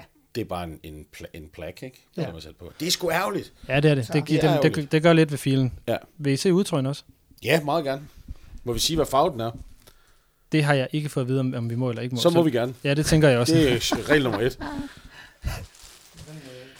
kommer op her. Ja. Ja. Jo. Der er, der er nogle ret gode, øh, gode effekter, apropos vandmærker, synes Ja, det er der bestemt. Det er jeg fuldstændig enig i. Øh, Ja, der er gode effekter i form af vandmærkerne, men jeg synes bare, at den, lige præcis den farve der, det er bare sådan lidt, lidt blegere version af en farve, vi har set før et eller andet sted, er det ikke det? Så du vil, du, det var ikke sådan en af dem, du kunne finde på at købe? Øhm, Ikke for at gøre dig til overdommer til, om den er flot eller ej. Nej, det skal du dele med heller ikke. Det må, det må vi endelig ikke gøre. Mr. Lederbuks fodboldtrøje. Mr. Executive Football, om jeg må bede. så i orden. Men, øh, men, men øh, der har vi, vi har igen noget farvespil, så jeg kan meget godt lide, kra- øh, hvad hedder det, kraven og ærmerne. Der er nogle, nogle gode Ja, ja, detaljer i det, som, det det, er- som jeg synes spiller rimelig godt Ja. øh, omkring øh, ja, farveskift. Altså, det var den trøje faktisk der, også det, jeg skulle til at sige. Det var, øh, det var krav og ærmer, og de detaljer, der er der i igen. Og, og igen, der må man sige, det, øh, den lækre detalje, der er i, i, i nakken på, øh, på i, i kraven på, på hjemmebanetrøjen i nakken der, jamen den er overført til, øh, til, til udebanetrøjen. Ja. Øhm, og det er, det synes jeg er, er fedt. Øhm, og, og vandmærkerne, det, det virker som om, det kunne jeg godt forestille mig, at det kommer til at, at fungere rigtig godt på, øh, på trøjen. Det har i hvert fald lidt den samme effekt som, som øh, på den her udtrøje, som vi talte om øh, helt oprindeligt på, Og- på 99-trøjen. Ja, Og jeg det er kan faktisk godt lide, at der kommer nogle af de detaljer på udebanetrøjen, fordi når vi, vi, har, vi har også haft vandmærker og andre ting på vores hjemmebanetrøje, men jeg husker, nu må du have ret mig, Lasse, du plejer at være bedre til de her fodboldtrøjer, end jeg er, men jeg husker det ikke som om, at der har været øh, noget vandmærke, noget arbejdet ind i vores udebanetrøje. øh, Det har på der den heller- her måde. Det har der heller ikke, men det der med vandmærker er jo også sådan, øh, har jo lidt været sådan en, det var lidt en 90'er ting. Må, må vi sige, der havde landsholdet havde det jo i VM 98 på, på landsholdstrøjen, der var vandmærke på, der var også, øh, Brøndby havde flere trøjer med vandmærke på, Mm. så, så det er, Men, men det, det er det er ny- jo kommet ind igen på, på rigtig mange fodboldtrøjer. Øh, og landsholdet har jo også haft det på en af deres, øh, deres seneste. Jeg kan faktisk ikke huske, om det er på den nu. Øh, om det er den med Holger Danske. Det mener jeg ikke, det er nu. Jeg tror faktisk, grunden til, at jeg lige reagerede sådan på farven, det er, fordi den, den, øh, den trækker mig lidt over i retning af den der juletrøje, jeg snakkede om før. Men jo meget lysere, men den trækker mig lidt derover af, fordi jeg synes, det røde føles lidt forseret sammen med den her farve. Altså, jeg vil ikke nødvendigvis, jeg vil ikke nødvendigvis vælge at tage et, et rødt slips på til en skjort, der var den her farve. nej, Nej. det ville jeg nok heller ikke, medmindre jeg skulle prøve at lege Green Days forsanger på, på, på, på hvad hedder, syre. Ja, eller man skulle på stripklub i førnævnte Prag, som jeg, jeg snakker om der. Nej, ellers så ikke, Jeg tror jeg nej. faktisk heller ikke, den her trøje, den fungerer super godt. Nej, sig det er jeg heller ikke, øh, det er jeg heller ikke sikker Jeg tror, på. det skulle være som helst fungere der. Ja, det. Det, det kan man sige, men øh, nu, har, nu har vi i hvert fald teaset lidt for den her trøje. Jeg vil sige, når udsendelsen her kommer ud, så kommer trøjerne i ugen efter. Jeg må lige sige ting med. Ja, det må du godt. Det er faktisk, den her trøje her, den har faktisk det der præg, hvor man kan sige, det er en trøje i en farve, som man godt ville kunne have på, øh, som ikke skriger fodbold. Ja, det er det. Og det, det er faktisk meget fedt. Så tror du, det er en, som der, de faktisk ville få solgt noget på også? Det er jo Det så går din vel. egen... Altså, Øh... Nu får jeg også snakket mig helt over, i, at jeg faktisk rigtig godt kan lide den. Ja, det gør du faktisk lidt. Ja. Men sådan er det tit med mig. Jeg startede med at have noget, og så kommer jeg til at elske det. Undtagen Magnus Persson, der kom jeg aldrig. Nej, men det, men det, det jeg, jeg prøver så at lære min kæreste, at det er nøjagtigt sådan, jeg fungerer. Hvis hun kommer med en idé, så bliver jeg kommer så rastet. fra en AGF-familie, så det kan du ikke... øh, Nej, men den del kommer jeg så heller aldrig til, at Nej, jeg så sige. Så nej, det, øh, nej. men øh, jeg forstår konceptet. Jeg tror, det var det, jeg prøvede at, Ja, prøvede at sige. Øhm, det vil lige sige derude, at øh, ja, som sagt, trøjerne, som vi sidder med her, det er nogle OB, som venligt har, har udlånt. Øh, når udsendelsen her kommer ud, så kommer trøjerne, bliver de præsenteret her en uge senere. Og det har jeg allerede lagt billeder af dem på Twitter, bare roligt. Du er ikke til at styre, Mikkel, det ved jeg. Øhm, så vil sige, hvis øh, man er til at samle på OB, tror jeg, sådan i det hele taget, så har jeg fundet ud af, at der er en gut, der hedder Jimmy, der bor over på Amager, øh, på Moldavgade. Han er sådan en professionel autograf, jæger, trøjesælger. Øh, han sælger en masse trøje på DBA, så kan man gå ind og lede. Han har rigtig tit nogle helt vanvittige ting, så det vil jeg også lige anbefale til dig, Mikkel, at lede. Jeg kender Jimmy, jeg har været hos ham flere gange. det er jeg ikke i tvivl om. Han er Norwich-fan, fandt jeg ud af, da jeg var derude. Det var meget sjovt. Øhm, ellers så er der jo også den her Facebook-side, der hedder Køb og salg af OB Merchandise, hvor der også er til er nogle virkelig guld at finde. Og så vil jeg lige sige, at øh, den her oversigt, som vi har nævnt flere gange med trøjerne, den øh, gruer jeg ud til jer, som øh, støtter os på tier.dk som nyhedsbrevet her for juli måned. Så der kommer ikke noget nyt for podcasten. I får simpelthen bare en oversigt over trøjer fra 1971 og frem. De sidste spørgsmål, jeg lige vil, vil skyde af, og det er muligvis nogle nemme spørgsmål, men øh, hvilke sponsorer, det har vi slet ikke talt om, for sponsorerne er jo også en vigtig del af en trøjesdesign. Hvilken sponsor har OB haft i længst tid? Og det bliver selvfølgelig lidt vanskeligt, fordi der er mange år, hvor OB har forskellige sponsorer på trøjerne. Det, Ja, det er altså, en jeg fantastisk vil, øh, periode, hvor man har nogle helt legendariske steder, som Pandrup Brød og Han Nielsen og Brødrene Dahl og Stanistål og Ja. Peter Vessel oppe i Blokhus, som, øh, som sponsor på nogle trøjer. Altså, dem man husker tilbage i, nu, nu jeg er jo, jeg er jo startende sådan for 11 år, kan huske OB fra, fra nullerne, øh, Så det er Siemens. 99 omkring der. Øhm, så det er Siemens, og det er Metax, og så er det jo selvfølgelig øh, Spar Nord, som vi har nu. Øh, og jeg tror måske faktisk, at jeg vil hælde til, at det er, at det er Spar Nord, der har været der længst tid. Ja, det tror jeg egentlig også være mit bud. Jeg har lyst til at sige Metax, men jeg tror det er fordi, øh, jeg tror det er fordi, øh, at, øh, at det ligesom er var. Det er igen ikonografien i ja, det. Ja, ja, det, det tror jeg, det er. nemlig også. Fordi Jeg tror, jeg tror faktisk også, det er Spanor. Spanor er jo i øvrigt også den første sponsor, OB overhovedet havde Ja. på en trøje, hvor den bare hed Sparkassen Nordjylland. Så Spanor har faktisk været hovedsponsor, må vi lige sige, øh, på OB's trøjer i 26 i- af de forgangne 50 år. Ret markant alligevel i forhold til, til de to andre, vi snakkede. øh, Det er i hvert fald nok til, at der ikke kan være en anden, der er nummer et. Ja. Ja, det er det. Altså, Aalborg Kvavit var det så i fem år, da de havde den der i slut 70'erne, start 80'erne, og så havde Metax den så i fire år og, som hovedsponsor, ligesom Siemens også havde det. Og så var Metax selvfølgelig sponsor i længere tid tilbage igennem 90'erne, og nok også lidt ned i 80'erne, men ikke som den her store hovedsponsor, som vi, øh, vi Men de kendte. valgte nogle gode år at være det, må man sige. Det gjorde de. Meget. Nogle De meget, er- meget ikoniske år. Det, ja, jeg skal nemlig til at sige, det er også derfor, de måske står, som du siger, de står så klart for os. Det er jo fordi, at Ja. det er dem, Så det der er, er faktisk, på. det er faktisk stadigvæk dem, der er, det er stadigvæk dem, der er OB-sponsoren, det er Metax. Det synes jeg. Hvis, jeg skulle lave en, hvis vi skulle lave sådan en retro-trøje, så skulle der stå Metax på den. Bare stå Metax. Bare Metax. Så behøver, hvad var det så med det der med logoet og Metax? Ja, men det er jo fordi, der skal ikke stå Metax i logoet. Men hvis der nu bare står Metax på... Nu bliver det fjollet. Ja, nu, er han, øh, nu, nu vælger han også bare tiger der, det, Mikkel. vil jeg. ja, det vil jeg. Det virker også næsten. Nå, men jeg vil sige tusind tak til, til Mads og, og Mikkel, for at de havde lyst til at komme forbi og så snakke om, om OB-trøje. Har en du andre her. størrelser med af de her trøjer her? Nej, eller? det har jeg desværre ikke. Der var kun, øh, der var kun de to, der, ja, som øh, de havde fået lov til at få med ned fra, fra Italien. Desværre. Så du kan ikke prøve den på. Men øh, igen, tusind tak til begge to, for at de havde lyst til at være med og snakke om OB's øh, trøjer. Øh, jeg kan ikke lige sige, hvad det er, der bliver den næste udsendelse, men der kommer i hvert fald næste. Det kommer ganske givet snart. Der er snart sæsonstart i, i Superligaen igen. Det her det er Røde Aalborg, en podcast om OB, produceret OB Support Club i samarbejde med Spanor, og jeg som støtter os på Mit navn er Lasse Udhegnet, Forza OB, og tak for nu.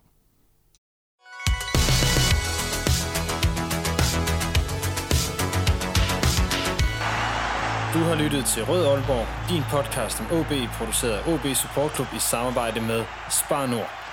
Det er din fanradio, hvor du får aktuelle holdninger til spillet på banen, Jamen, øh, det, det er svært ikke at være imponeret over OB's øh, ihærdighed og forsøg på at gøre sig irrelevante, når vi når til slutspillet. er tæt på, hvad der sker i klubben, But as I always say, money is not everything, and, and we need to work, find our edge. lærer spillerne at kende, Pappa har också spelat fotboll, han gjorde det riktigt bra. Och nu är, nu är det min tur att försöka göra det bra. Så, så, så kommer det vara. Folk kommer snacka om honom och allt sånt. Och jag gillar det. Det är väl kul att ha haft en pappa som har, gjort det så bra så att alla fortfarande snackar om honom. og høre historier fra klublegender som Lønge Jacobsen, Paul Andreasen. Thomas Augustinusen. Allan Gorte, Henning Munk Jensen. Det er din klub, din fanklub, din fanpodcast. Rød Aalborg. Rød Aalborg. Rød Aalborg. Rød Aalborg. Du lytter lige nu til Rød Aalborg.